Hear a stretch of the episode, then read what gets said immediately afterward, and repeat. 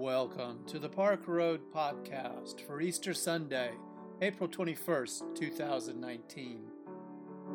Today's podcast includes a sermon given by Amy Jacks Dean, co pastor with Russ Dean at Park Road Baptist Church. Her sermon today is entitled Practice Dying, Live in Resurrection.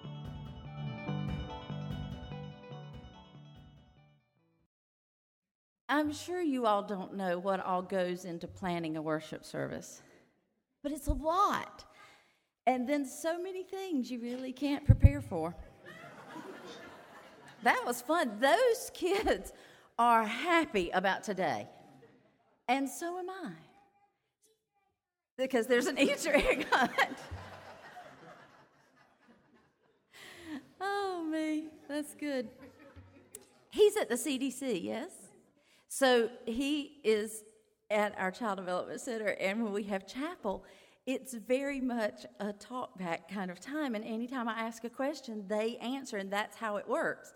And so I'm getting, uh, you're getting an experience of CDC Chapel of I ask, you answer. But I'm going to try not to ask any questions in my sermon today. so let me read to you. Um, it is the story for why we've gathered here today. And I'm going to read to you from John chapter 20. Early on the first day of the week, while it was still dark, Mary Magdalene came to the tomb and saw that the stone had been removed from the tomb. So she ran and went to Simon Peter and the other disciple, the one whom Jesus loved, and said to them, They have taken the Lord out of the tomb, and we do not know where they have laid him. Then Peter and the other disciple set out and went toward the tomb. The two were running together, but the other disciple outran Peter and reached the tomb first. He bent down to look in and saw the linen wrappings lying there, but he didn't go in. Then Simon Peter came following him and went into the tomb. He saw the linen wrappings lying there and the cloth that had been on Jesus' head not lying with the linen wrappings, but rolled up in a place by itself. Then the other disciple, who reached the tomb first also went in, and he saw and believed, for as yet they did not understand the scripture that he must rise from the dead. Then the disciples returned to their homes. But Mary stood weeping outside the tomb, and as she wept, she bent over to look into the tomb, and she saw two angels in white sitting where the body of Jesus had been lying, one at the head and one at the feet. And they said to her, Woman, why are you weeping? And she said to them, They have taken away my Lord, and I do not know where they have laid him. When she had said this, she turned around and saw Jesus standing there, but she didn't know it was Jesus. Jesus said to her, Woman, why are you weeping? Whom are you looking for? Supposing him to be the gardener, she said to him, Sir, if you've carried him away, just tell me where you've laid him, and I will take him away. And Jesus said to her, Mary. And she turned and she said to him, Teacher. Jesus said to her, Do not hold on to me, because I am not yet ascended to the Father, but go to my brothers and say to them, I am ascending to the Father and your Father, to my God and your God. And Mary Magdalene went and announced to the disciples, I have seen the Lord. And she told him, she told them that he had said these things to her. I have seen the Lord too. Have you? You've heard the ancient story.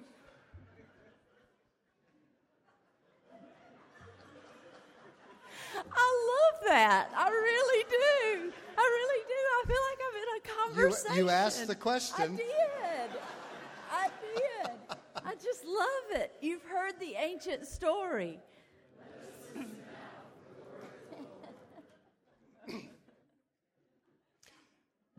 My favorite. Everybody listened that well.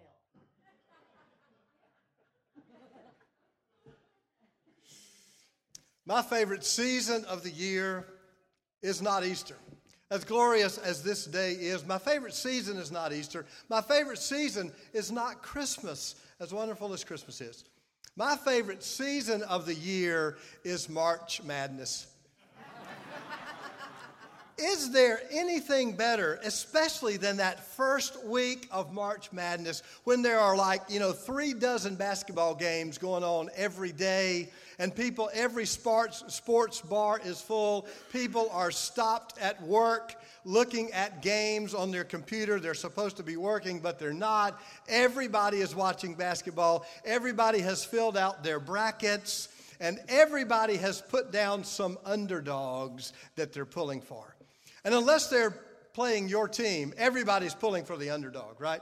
Everybody loves those March Madness wins, especially when the small school gets to go to the big dance and pull off the big upset. Of course, there's probably no one bigger than the one last year when number 16, UMBC, who in the world? I actually had to go to, to the internet. I forgot who UMBC was. University of Maryland, Baltimore County played against the mighty number one overall seed University of Virginia. My apology to any Cavaliers fans here. And the Retrievers pulled off an unheard of 20 point victory over Virginia. Everybody, except for Virginia fans, were pulling for UMBC. What an incredible small time upset against number one. I guess this year is kind of full circle when Virginia came back and won the whole thing. But probably nobody will remember this year's win that they don't connect it to last year's loss.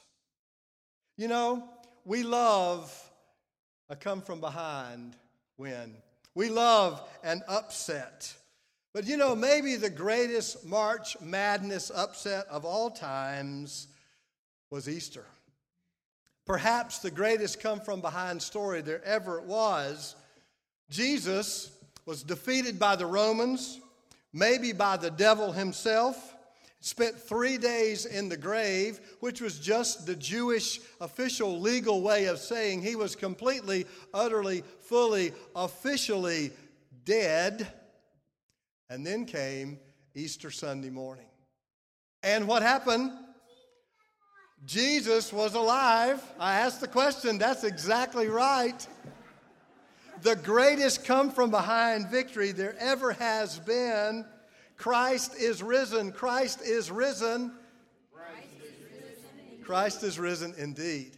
It would later lead the Apostle Paul to say, when this perishable body puts on imperishability and this mortal body puts on immortality, then the saying that has been written will be fulfilled Death has been swallowed up by victory. O death, where is your sting? O grave, where is your victory? For a dead man to rise again, to conquer the final enemy, must be the greatest upset in the history of upsets. So, what have we misunderstood about Easter? You know, we love winners, and we love to win. We love those little guys who come back and beat Goliath. You know, we love the winners, and we love the power of the victory. And Christianity has rightly celebrated resurrection as the greatest victory of all times. Without it, there would be no Christian faith. So Christianity has celebrated but Christianity has also created out of that victory a theology of victory. We won.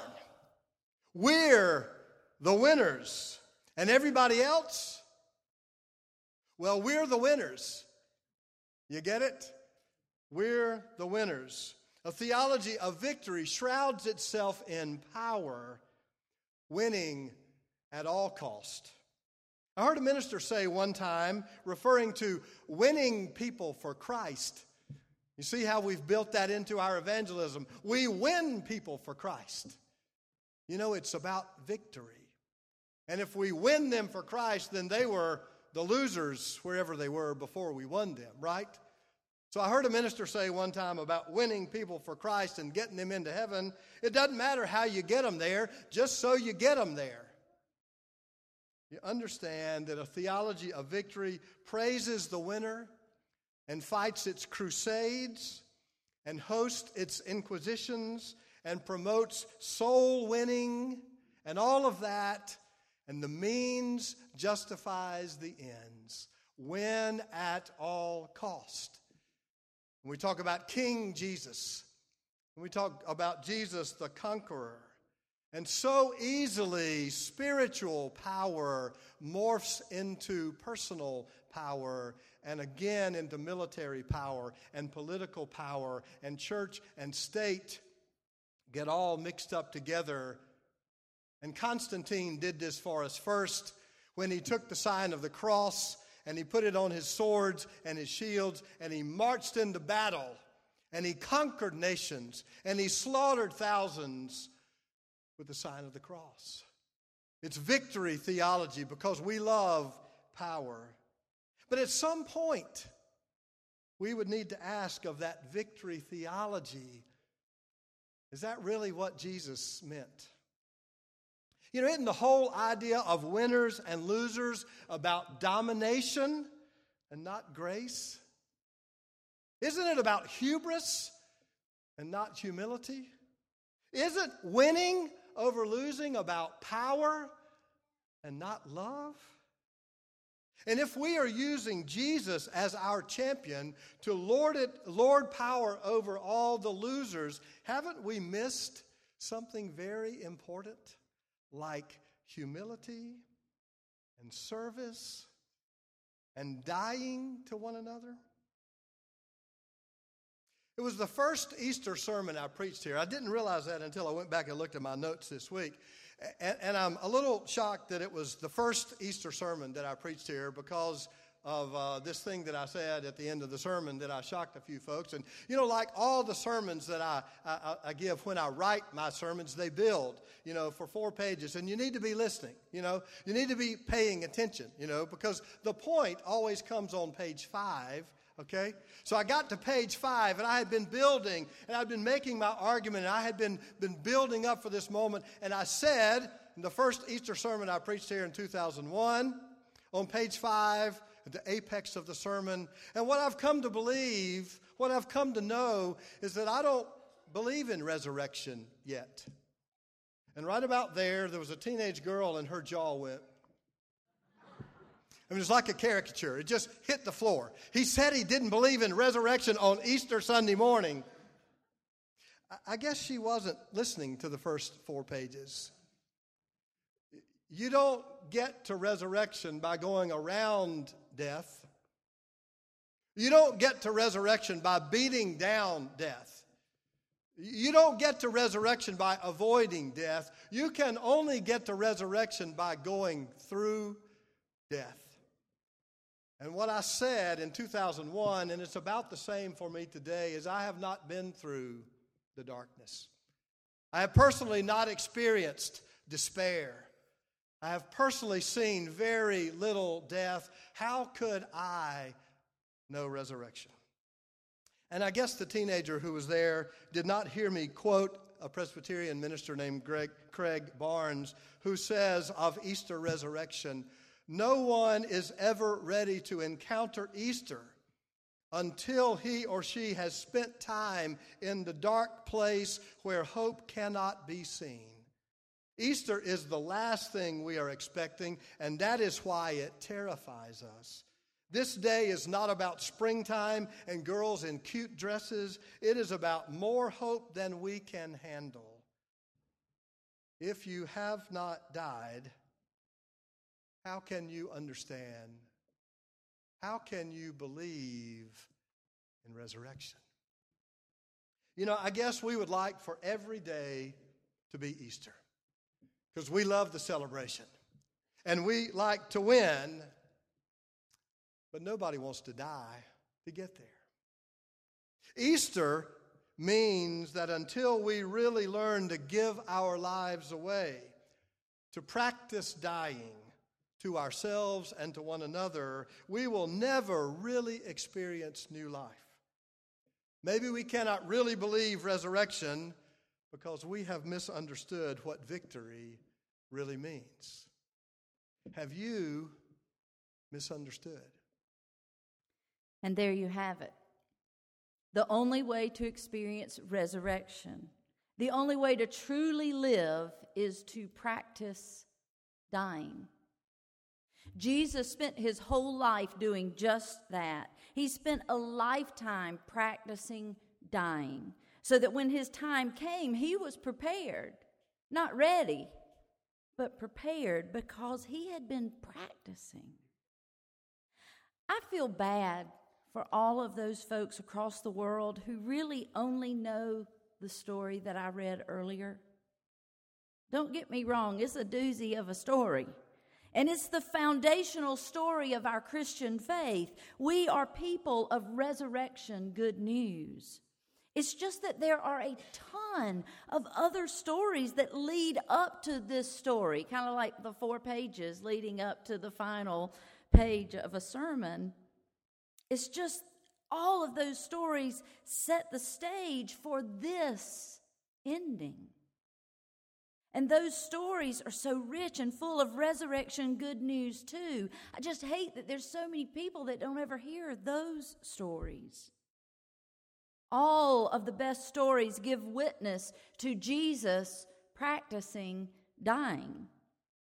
It goes all the way back to the beginning to his parents who whisked him away from the murderous attempt on his life by Herod, to getting lost from his parents as a boy because he was busy asking questions of the rabbis in the temple.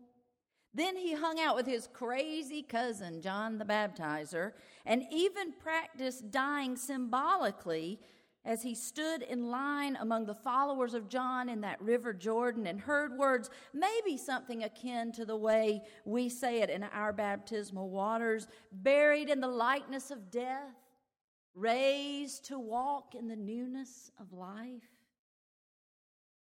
Then risking life and limb in those moments with the tempter and having the willpower and fortitude to say no, no to power and prestige, no to control and clout. And it was in those beginning moments of his ministry. Back in his hometown of Nazareth, in the synagogue of his childhood, that he defined what it would look like to practice dying when he read from the scroll the words of the prophet Isaiah proclaiming that his work would be to bring good news to the poor and release to the captives and sight to the blind and let the oppressed go free. And if you do all of those things, it will kill you. But when you bring that kind of life to another beloved child of God, when you bring good news to the poor and release to the captives and sight to the blind, and when you let the oppressed go free, that is resurrection good news. And you know, in that scene in Nazareth, in that synagogue of his childhood, after he said those things, they ran him right out of town. That was when they wanted to hurt him bad. And then for three years, Jesus showed us for all time what resurrection is really all about. All the times he broke through boundaries and touched people that were unclean and made them whole. And all the times he talked with people to whom he should not have been speaking. It was sometimes scandalous for him to do that. He risked his life and his reputation to make people feel welcomed and loved. And all the times that he calmed the storms of people's lives, and all the times that he risked forgiving. 70 times, seven times, he said, you would have to do that. And all the times he broke the laws of dogmatic religion in order to bring liberation. And all the times he looked people's demons square in the eye and cast them out so that people might live fully and freely. And then there were all the times he said, Don't be afraid, when you know good and well they had every reason to live in fear. And all the people that he raised from the dead, they were dead, I tell you. And you do recognize that so many people all around you, some sitting right here in the room with us today, are dead inside. Dead, I tell you. And he breathed life back into them and told them that they were good and wonderful and worthy and loved. What about all the people he fed and the naked that he clothed, and to the thirsty he gave something to drink? And all the stories he told about how to tend one another and how to serve God. In all of those cases, there was something required of giving self away for the sake of another. And all he has asked us to do is to practice dying with him. Deny yourself, take up your cross, and follow me. Resurrection is an invitation to practice dying so that you might truly live. Now, you see what I've done there? There's a little bit of trickery. For any of you that are Easter Sunday onlys, and all you've ever heard on a day like today is finding the tomb empty. I've just walked you through the entire gospel account of the good news of Jesus Christ from birth to resurrection. He gave his life away, and the answer to misunderstanding victory is that it's not all about winning, it's all about dying. You cannot experience life unless you know about death. Joy is sweeter because we understand sorrow. And the best news on this Easter Sunday is that resurrection is not just possible, but it's happening all the time. In my Sunday school class alone this morning, we went around the table and people told their come to life stories, how they were living models of resurrection good news. If you are looking for it, you will find it, but sometimes you have to dig to find resurrection stories. Sometimes you have to dig deep within yourself and deep among the troubles of this world. But we are Easter people every single day if we are dying to find new life. May it be so. Amen.